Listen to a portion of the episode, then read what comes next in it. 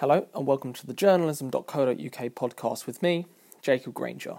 In light of International Podcast Day this weekend, this week's podcast is all about podcasts and the brains behind them. We take a look at a few of the best podcasters that you should be tuning into right now. Now, there are many great names out there, and this is by no means an exhaustive list, but today we'll be shining a light on a few great examples of journalistic audio storytelling. But before we go any further, I'm just going to pass you over quickly to Caroline, who's going to tell you a little bit more about our upcoming News Rewired conference.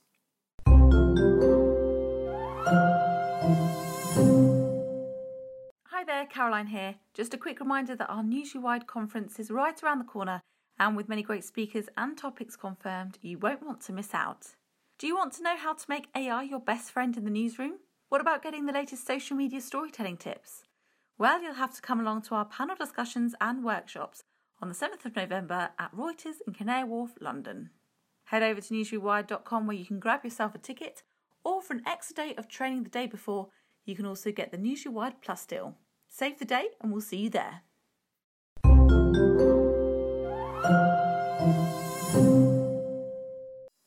So, first of all, we've got three podcasts which reflect on media news and different aspects of the journalism sphere, discussing what they're about, what they like to cover, and why. First up is Chris Sutcliffe from Media Voices. Armed with three presenters, Chris, Esther Kezia Thorpe, and Peter Houston, they take a weekly dip into the latest media news and interview some of the biggest names in between chatty, witty discourse. Here's Chris to tell you more. This year alone, we've spoken to co founder of The Correspondent Rob Wijnberg, founder of The Pool, Sam Baker, uh, the Times and Sunday Times, Alan Hunter, and a whole raft of other sort of luminaries from the media world. And we've just hit our 76th episode, which was a live episode recorded up at MagFest in Edinburgh, which was kind of fantastic validation of the idea that we have a loyal and engaged audience who come back week after week to hear us talk about media news. For a while before we started recording. I may have written it down a couple of times. But what I mean, there are still there are still pressures on advertising, particularly around print. I mean, it was if you look at what happened with the Evening Standard's latest results, they did blame a sort of a, a harder than expected, you know, fall in advertising for their for their losses. So, what is the sort of so? Should we just get make a seat? that, that's not daft. So, I mean, is this something that is sustainable in the long term? Because even though there has been a slight uh, resurgence in print advertising, if you look at latest AA WARC figures, that is, as Thomas Baekdal said, it's kind of related to one or two really big brands increasing their spending there. So, why is advertising looking increasingly difficult for even free, free print titles? Longest question in the world. Uh, uh, let me try and um, put, get some light in on that. Um, the issues are not about total um, advertising revenues, because total advertising revenues for most print publishers are at worst flat. Mm. the issue is the nature of revenues. So, um, what you are seeing across almost all markets is a decline. Sometimes a gentle decline, sometimes a more steep decline of display advertising revenue. um, and what that's meaning is, in order to replace that revenue, you're replacing it with lower margin revenues that come from content solutions. And you know what those things are? They are advertorials and sponsorship and uh, things which are created in partnership with brands. We think that one of the biggest benefits of the podcast itself, beyond the fact that it lets the three of us talk to one another every week, is that it effectively acts as a fantastic content marketing tool for our other endeavors. So, as much as there's value in us talking around this kind of stuff and actually giving people our views, there's also a fantastic benefit to ourselves in that we can actually promote the work we're doing elsewhere. We knew there was a subset of our audience who really, really wanted to keep engaged with us and up to speed with what we were doing, but didn't have time in the day to reach out and actually read all our articles. So we launched it as a, a way to, to keep in constant contact with them. You know, as soon as you have a connected device, whether that be a smartphone, a connected car, anything like that, you know, sort of an Amazon Alexa, you can actually reach out and you can get this audio. And as audio becomes flattened, you know, with music and podcasts and radio all available on the same devices, podcasts are only ever going to become more viable. And they're only going to become more eh, intelligent and smart and kind of a, a much more engaged way to reach those audiences. Next up is Laura Byrne, senior journalist of Storyful, presenter and producer of the Storyful podcast. Storyful are a leading voice in contextualizing and verifying social media developments in a bid to understand global events and cultural phenomena better. and the podcast arm is no different. It reflects on the work done by their reporters analysing how news coverage is being shaped by social media. As journalists at Storyful, we gather and verify online content for newsrooms. And on our podcast, we look at the intersection of social media with journalism, democracy, and everyday life. Here's a clip from one of our recent episodes where we meet Omar Mohammed, a historian from the Iraqi city of Mosul, who documented atrocities committed by the so called Islamic State group while they had control of the city from 2014 to 2017. He shared what he saw on his anonymous blog, The Mosul Eye, and ultimately helped to evacuate almost 100 families from the city, including his own. He became an important source for international news organisations, including Storyful, to help cover the war, even after he'd left the city in 2015. In this clip, you'll hear me speaking with our reporter Rona Tarrant, who interviewed Omar in April. And he continued to write about all of this on his blog, which gained prominence and a lot of media attention. Now, he continued to blog about Mosul even after he left the country in 2015. Yes, at this point, after he'd left the country and got asylum in Europe, he had a wide network of contacts who'd relate information back to him. But Omar's role in this war changed when someone got in touch with him wondering if he could help. I received a Facebook message from someone who is based in Australia telling me I was left with no options and this is the last chance. I told him, What's the matter? He said, My niece and her children are trapped in their house. Her husband was killed in a airstrike. Told them, what can I do? Because, I mean, what can I do? He said, can you help And somehow? I hear that Mosul Eye is the only page that on Facebook that deal with such things and helps the people of Mosul. Then I thought like, let me try something. I asked him for information. I told him, Can you give me the coordinates of the house? Where is she living now? He said, I can't. I don't know. I don't remember where is the house. I know in which neighborhood, but I don't know where exactly. Then I asked him to give me some signs in which area is there something close to them, a school, a mosque, a certain uh, building. Then from this information, and because I've been working on the map like for a long time, I managed to first thing to geolocate the house, to understand where is the house located and which troops are close to the house. Second was I asked him for phone number, her phone number, to make sure that this is not ISIS. And now we hear from Mark Egan, host of the Mobile Journalism Podcast. He chats to industry experts about the latest mojo wizardry, content tricks, and how mobile consumption is taking flight. He tells us how it all came about. Came about really because I travel a lot. I do lots of training, teaching people how to shoot and edit video, create quality content using just their smartphone. And I thought it'd be nice if some of these conversations I had could be recorded and shared. So I've got two clips which um, will give you a sense of what the podcast is about. The first is an interview I did at Mojo Fest in Galway uh, with Conor McNamara, a BBC sports commentator, does loads of great stuff on social media using his phone.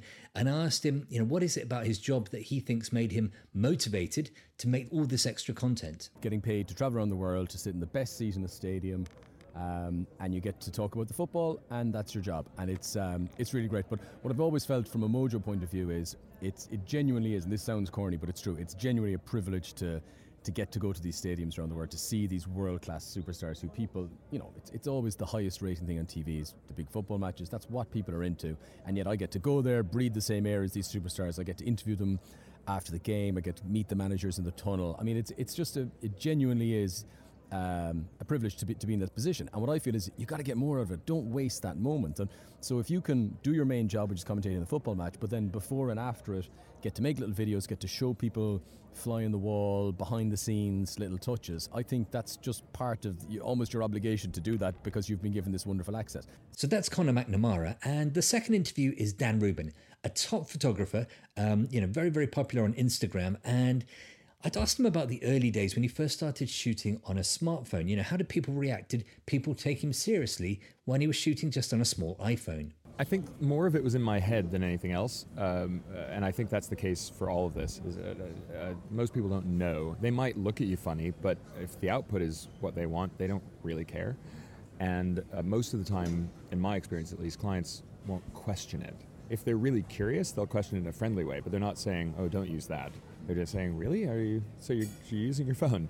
But there were times where I would show up to to a you know a less you know something I didn't have to shoot on a bigger camera, for instance. Like I did a, a red carpet shoot uh, at the Savoy uh, one year, and it was meant to be shot on the phone. But you're standing there on the line with all of these other guys with their big cameras, and uh, you well you just feel a little insignificant and um, but again, that was in my head because what what actually happened on that shoot was that I was more nimble. I could actually reach my arm in in the middle of all these guys who were elbowing each other and get a shot that they couldn't because I had a camera that didn't weigh anything, so I could just hold it over my head and still see because I could see the screen. Or interacting with the celebrities that were walking down the, the red carpet, and they actually leaned in because they weren't used to someone asking to take a picture with a phone. So they went, "Really? Are you taking pictures?" Like they just didn't know what was going on. So hopefully that gives you an idea of what the mobile journalism show is all about. I have to say, I love podcasting because unlike everything else where you'll rush for time, it has to be shorter, shorter, shorter. Podcasting gives you the chance to have a proper conversation. Do be sure to head over to their podcast to listen to the full interviews after this one. But where would we be without a shameless plug? As you know, journalism.co.uk strives to provide you with a weekly podcast to pick the brains behind new mojo tech and creative projects as well as covering big talking points. So while we have covered breaking news reporters on kick scooters, postgraduate job seeking advice, and Alexa flash briefings, we thought we would take this chance to recap on three of the interesting podcasters we have featured on our podcasts of late. Recently, we heard from Tom Standage, Deputy Editor and Head of Digital Strategy at The Economist, who is now collaborating with Slate and Seth Stevenson on their podcast, The Secret History of the Future. Tom tells us a bit more. My entire career as a journalist and a writer involves telling the same joke over and over again. Uh, and, um, you know, I only have one joke, but I like to think I tell it quite well. And what this um, series does uh, is it brings that whole idea to life as a podcast. And each episode looks at a historical story or innovation um, that illuminates a modern technology and where that technology might go. So, Tom, where does it all begin? Okay, it's 1783, and Paris is gripped by the prospect of a chess match. And one of the contestants in this chess match is Francois Andre Philidor, who is considered the greatest chess player, certainly in Paris, probably in Europe, and probably in the whole world. And his party piece is playing against two opponents at the same time while blindfolded. So he has to remember where everything is on both chessboards. And there's even a chess move named after him called the Philidor Sacrifice. So essentially, he's Mr. Chess. And the reason everyone's so excited in this particular summer is that he's about to go head to head with the other big sensation in the chess world at the time. But his opponent isn't a man, and it's not a woman either, it's a machine. So this sounds a lot like when Gary Kasparov took on Deep Blue, the IBM chess playing supercomputer, but that was only a couple of decades ago. And this chess match in Paris is happening more than 200 years ago. It doesn't seem like that would have been possible back in the 1780s. Well, not a lot of people have heard of this strange story. It turns out to be one of those curious tales from history that can help us understand technology today and where it might go tomorrow. And then there was Amber Hunt from Aftermath, a podcast which looks at gunshot survivors, discussing reporting on trauma and how she sourced interviews on such a sensitive issue. Aftermath is this project that I've had an idea for since I worked in Detroit, um, and I left there in 2010, so it's been uh, percolating quite a while. Yeah. But I covered crime in Detroit, and I would go to these scenes, and if if you know we'd hear hey, there's a shooting, and we'd run out, and if nobody died, then you basically knew, okay, well, it's just a brief, it's not a full story. Um, but after you've interviewed a couple of people who have survived, you realize, geez, you know, that that's just the beginning of their story. Like their entire lives changed. Mm. So I was trying to figure out for a long time how to delve into that. Um, and after I did the podcast Accused, it kind of clicked that okay, podcast is the way to tell these stories. Mm. What? Why?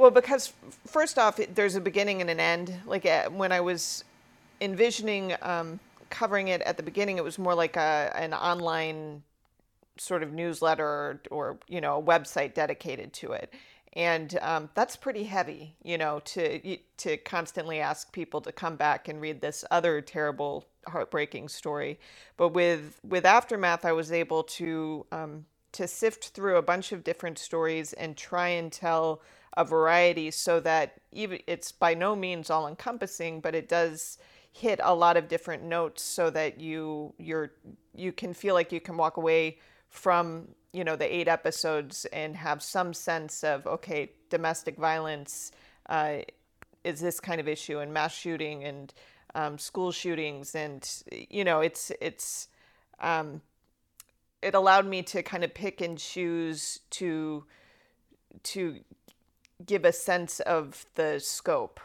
without it just being constant barrage of depression Every shooting I've covered is tragic and stupid, but some can seem more so than others. Over a nine day span in 2010, five people were murdered and nine more injured in a series of shootings in Washington, D.C. The spate began over the supposed theft of a fake gold bracelet studded with cheap colored glass. Five deaths over a bracelet that wasn't even real gold.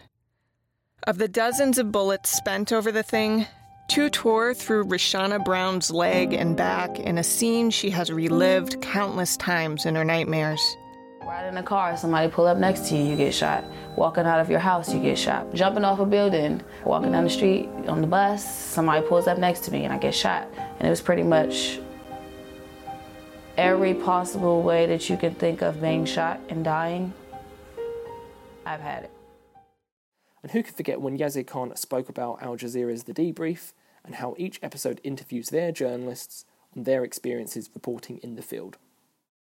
A lot of people have done this thing in the past where, you know, it will take you behind the scenes type of productions. And we weren't interested in that. We were interested in getting to know A, what our reporter had witnessed on the ground, and B, what that did to them and, you know, how, how they experienced the story.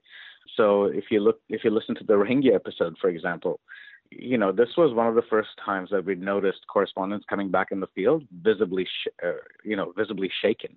Um, and these were seasoned journalists who had been out in war zones and all that sort of stuff before, and they were coming back completely shaken. And we thought, well, let's talk about that. Suddenly, it started raining. It started raining, and that made it very worse. There was a truck at the center and there were more than 1000 people around the truck women men children of every age.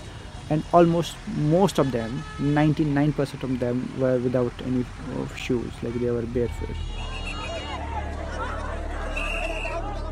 People were like they were fighting with the mud and they were fighting with the people like they were uh, they wanted to get some food.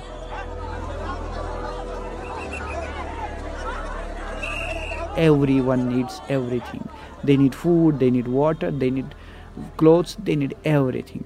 There is no one in them who has like something at least something. No they need everything. Everyone in them needs everything.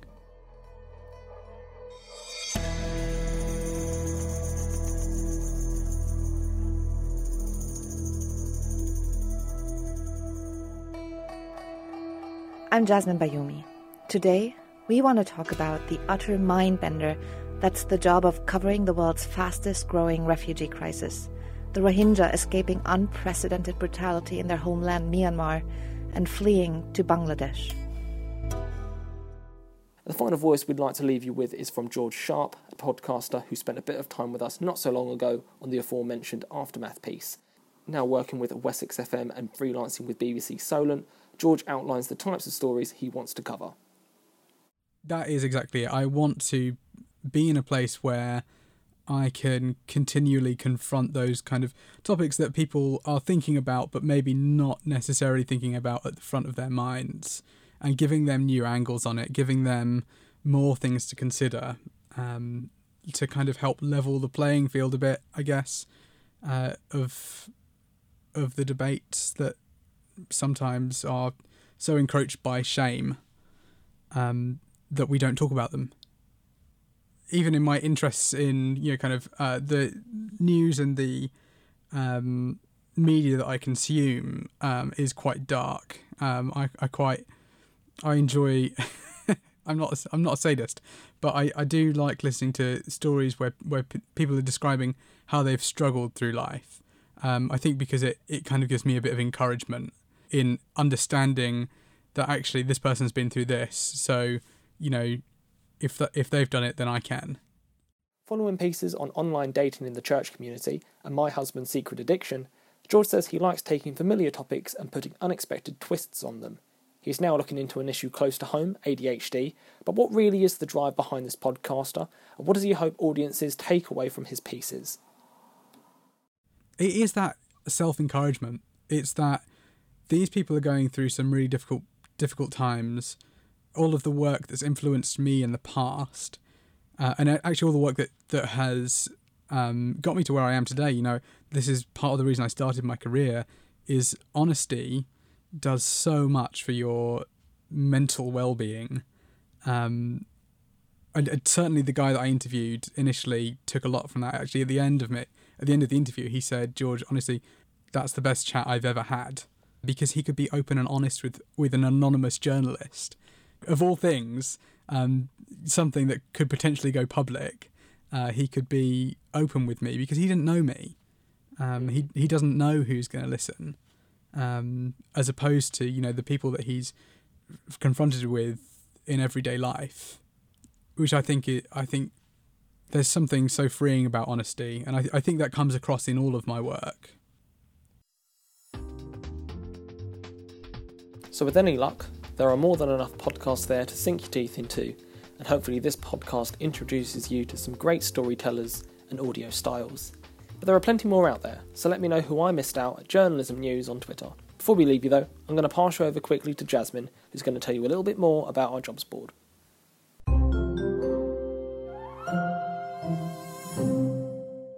Hi, Jasmine from the Jobs Board here to let you know about all the amazing opportunities we have available and how to find them. We advertise a wide range of jobs from trainee journalist to senior sub editor at companies such as Mail Online, Sportsbeat, and HuffPost. We make sure that all our job postings are clear and jargon free, and you can search them by job type, location, and salary range. Go on to journalism.co.uk to find out more and follow at Journalism Jobs on Twitter.